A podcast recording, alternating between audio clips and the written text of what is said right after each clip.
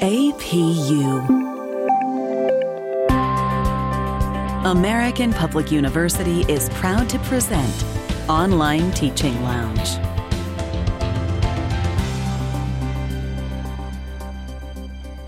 This is episode number 65 Managing Your Discussion Boards in the Online Classroom. This podcast is for educators, academics, and parents who know that online teaching can be challenging, but it can also be rewarding, engaging, and fun. Welcome to the Online Teaching Lounge. I'm your host, Dr. Bethanie Hansen, and I'll be your guide for online teaching tips, topics, and strategies. Walk with me into the Online Teaching Lounge. Welcome to the Online Teaching Lounge today. I am Bethanie Hansen, and I'm very excited to share with you some management strategies for your discussion boards. After all, faculty engage in discussions with their students pretty regularly in online education. If you are using asynchronous discussions, that means throughout the week people post their responses and return periodically to reply to people. This discussion area can get really interesting and really engaging or it can be flat and very boring. One post, two replies, and you're out of there. To make this more interesting, I have for you today several strategies that will help you to make your discussions more rich and engaging and to have a variety of approaches that you use as the faculty member teaching that class. I remember a long time ago when I started teaching online, I think the course I'm thinking of was in 2010. I didn't really know exactly what to do in the discussion. Perhaps you've been there. Initially, you think you're there to give a little bit of feedback about whether students are getting it right or not. And of course, feedback is helpful, and feedback is very necessary from the instructor, especially in the subject matter. But the kind of engagement I'm talking about today is what you do to actually have a dialogue about the subjects you're discussing. What can you do to avoid just high fiving your students or saying, good job or good post, but to have something more of substance to say?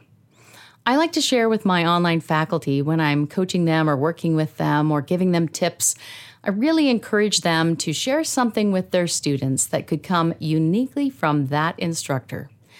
What is the expertise, personality, insight, or background that you uniquely have and your students can profit by? What is it you'd like them to walk away from your course learning that they really can only get from being with you?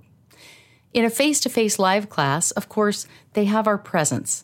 They can see us, know us, hear us, and talk back and forth with us in real time. But online, that just is not the case as we're conversing online, we have to find creative ways to bring out those things that make us unique and give us that benefit our students need. We're going to talk about several different strategies on how you, as the instructor, can engage in your discussion forums with students. Overall, these strategies can help you when you try a variety of approaches. I hope you'll enjoy these strategies today, and we're going to dive right in. The very first strategy is to use a beginner's mind.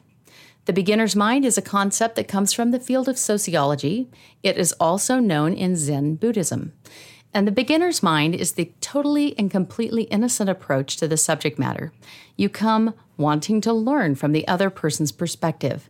You're genuinely curious, in the present moment, focused on what's being talked about and experienced right now.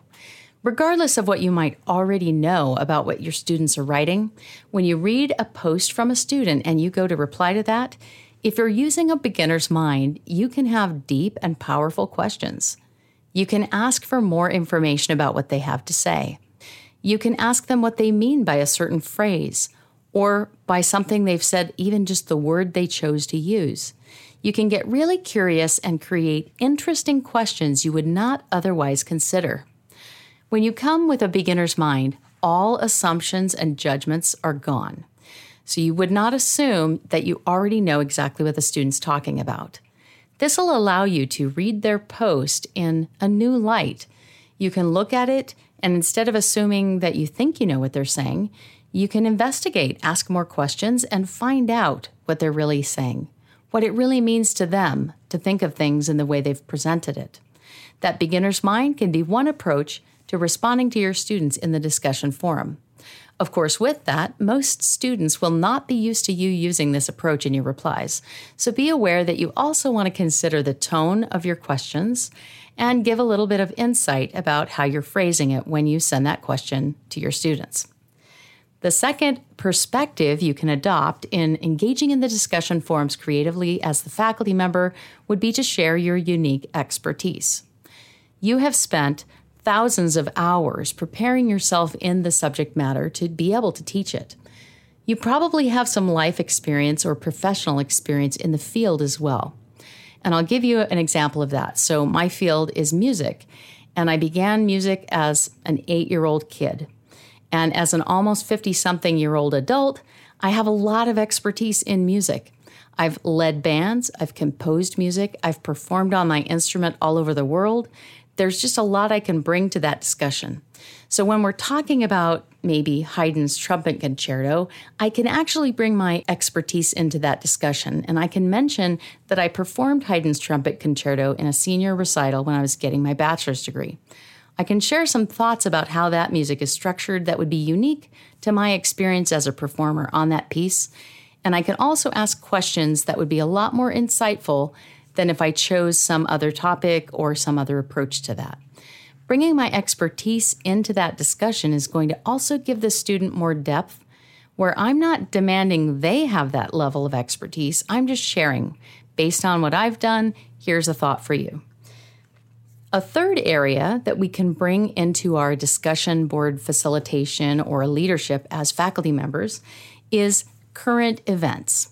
We can bring in anything from last night's news, something we saw on the internet that we find to be well researched and informative, something that's happening in our local area, anything that's going on in the world that seems related.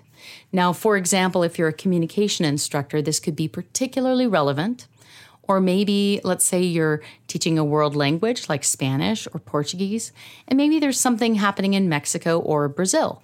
And you could bring that into the discussion in real time, share a link to where they can find out more about what's going on. And we can then ask some questions about their insights, how it relates to the course content. It makes the learning real world. It brings in your perspective and expertise, but at the same time, it brings in the current events.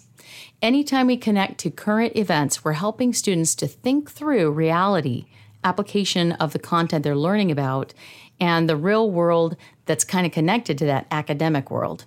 We don't want things to be two separate worlds, and bringing those current events into the discussion can be a really beautiful way for you to engage. One caution about bringing in current events is to help your students remember that we're discussing these at the academic yet applied level.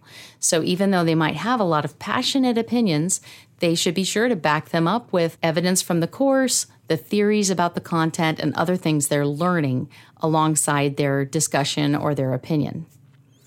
A fourth way you can be engaged in that discussion as the faculty member is to be involved with prepared and well researched posts. There are some things you might find that you are constantly discussing from one course section to the next. Every single time I teach music appreciation online, I'm going to be talking about Mozart. There are well researched and evidence based facts out there about the life of Mozart. We all know that Mozart was a prodigy as a child. He was paraded around by his father. He performed for a lot of dignitaries and noble people, and he composed music at like age six or seven. So there are some facts about Mozart that I could have in some well crafted posts. And several times throughout the course, when we're talking about these ideas, I might use that content. Now, I can use that content the next time I'm teaching the course and the next time as well. If I choose to use that content when I'm responding to an individual student in the discussion, then I first need to write a few sentences to acknowledge what the student said and build up to what I'm about to share. And then I can integrate that well researched content I've already created and I can just add it to the discussion again and again and again. This is a really great way to share some of the more important points that you really want to make sure come up in every single course. Now, in contrast to responding to one student, I could instead have some initial posts from me as the instructor to just highlight certain points and certain takeaways. That's another way to use a well researched, prepared post every time you teach that class. And then a fifth idea that I have for you is called the coach like approach. Now, you may or may not know, but I have a coaching background as well as my educator background. And so, as a coach, I'm often asking people a lot of questions that are open ended, and I'll follow those up with more questions. It's a lot like the Socratic method, only when I'm coaching, we're focused on the person and their development, and we're not necessarily focused on the topic itself alone. So, in the classroom, we could, of course, apply that. We can ask questions that are open ended, often starting out with the word what or why or how and we can also follow those up with more application. We can ask how the student might use the learning in their life or in their professional field. We can ask what is most interesting to them and what will they take away from this discussion. A lot of the coach like approach is really asking questions to help the student make those connections, or in other words, connect the dots between their learning and the reality and also bringing out the social and personal development where this information can be applied and where it can be applied in their career field. A coach like approach can also be helpful when you're giving some instructions to assignments and you're sharing some announcement about that. You can ask questions about how they might approach it, what they might want to consider, and you can also provide resources and tips. Whether you do that in the discussion or separately in the announcements area, I highly recommend a coach like approach, and I find that it helps students to think more fully about how they want to approach it rather than just asking them to conform to what others are expecting. Now, outside of the five ways that I have shared that you might be interested in engaging, I have also another resource for you that I'd like to talk about, and that is called Guided Anchors Better Discussion Boards with Guided Anchors, and it's by Bruce A. Johnson. I have an infographic linked in the podcast notes here and also a resource you can check out. Guided Anchors stands for Acknowledge, Nurturing, Critical, Highlight, Organized, Research, and Springboard. Each one of these is an approach that you can take to your discussion replies to students when you're talking with them throughout the week in your forum discussions. The first one, Acknowledge, is the first step in developing the anchors.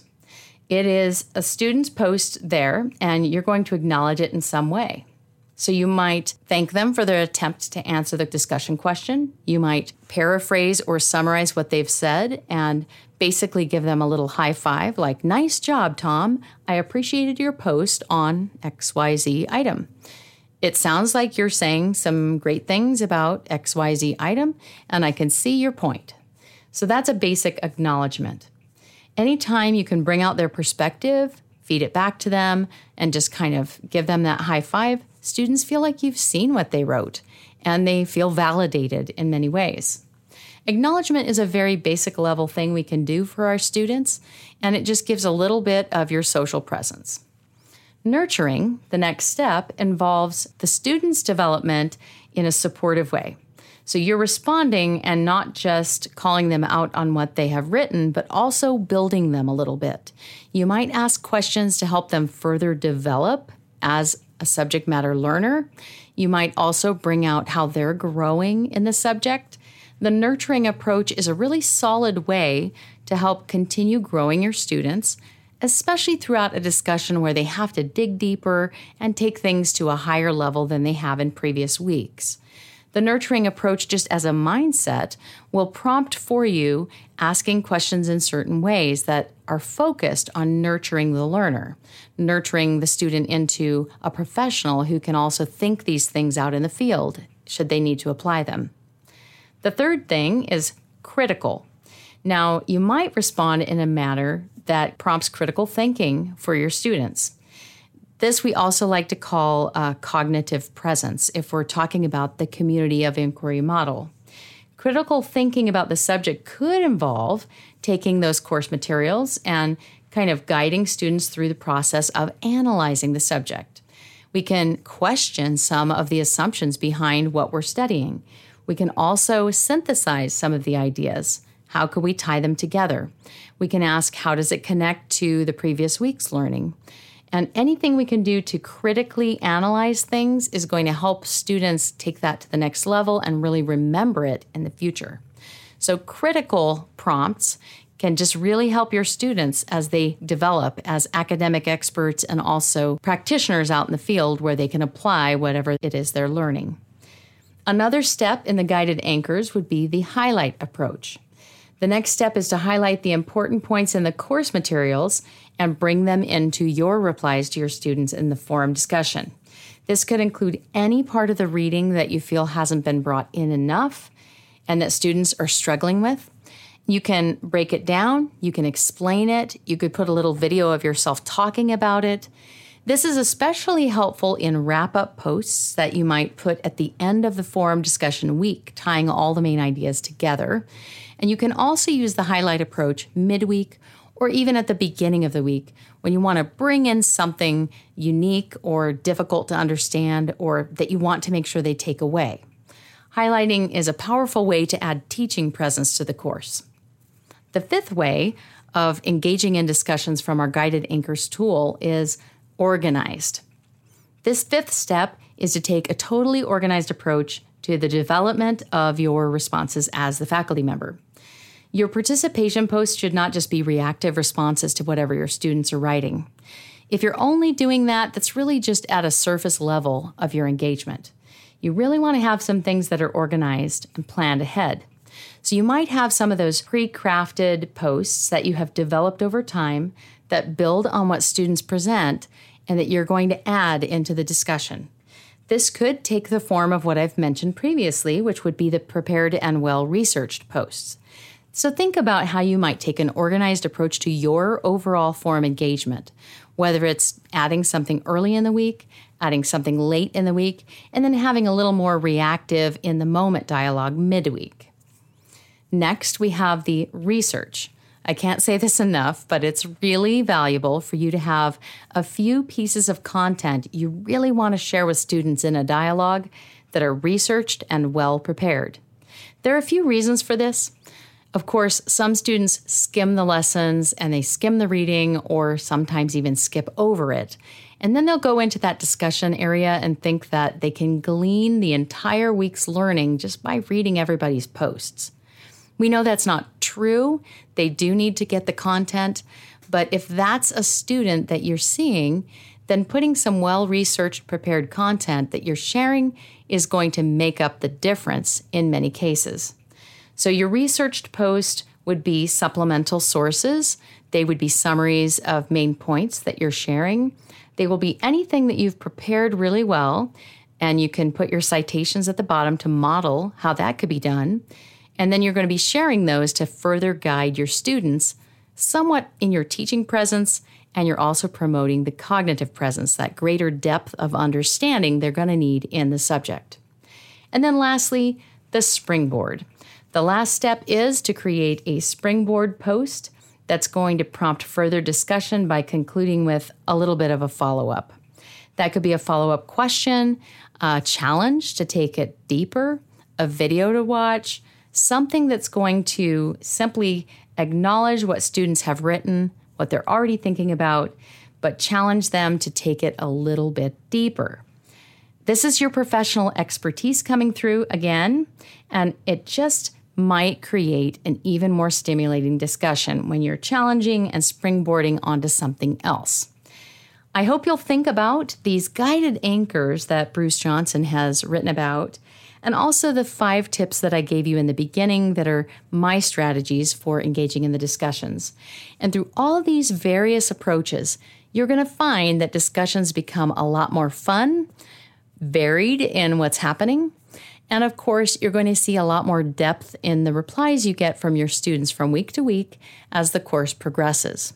Now, I encourage you to look at APU Edge, and that is a source where we have a few other podcast episodes on how to create good discussion forum posts, how to vary the actual prompts there.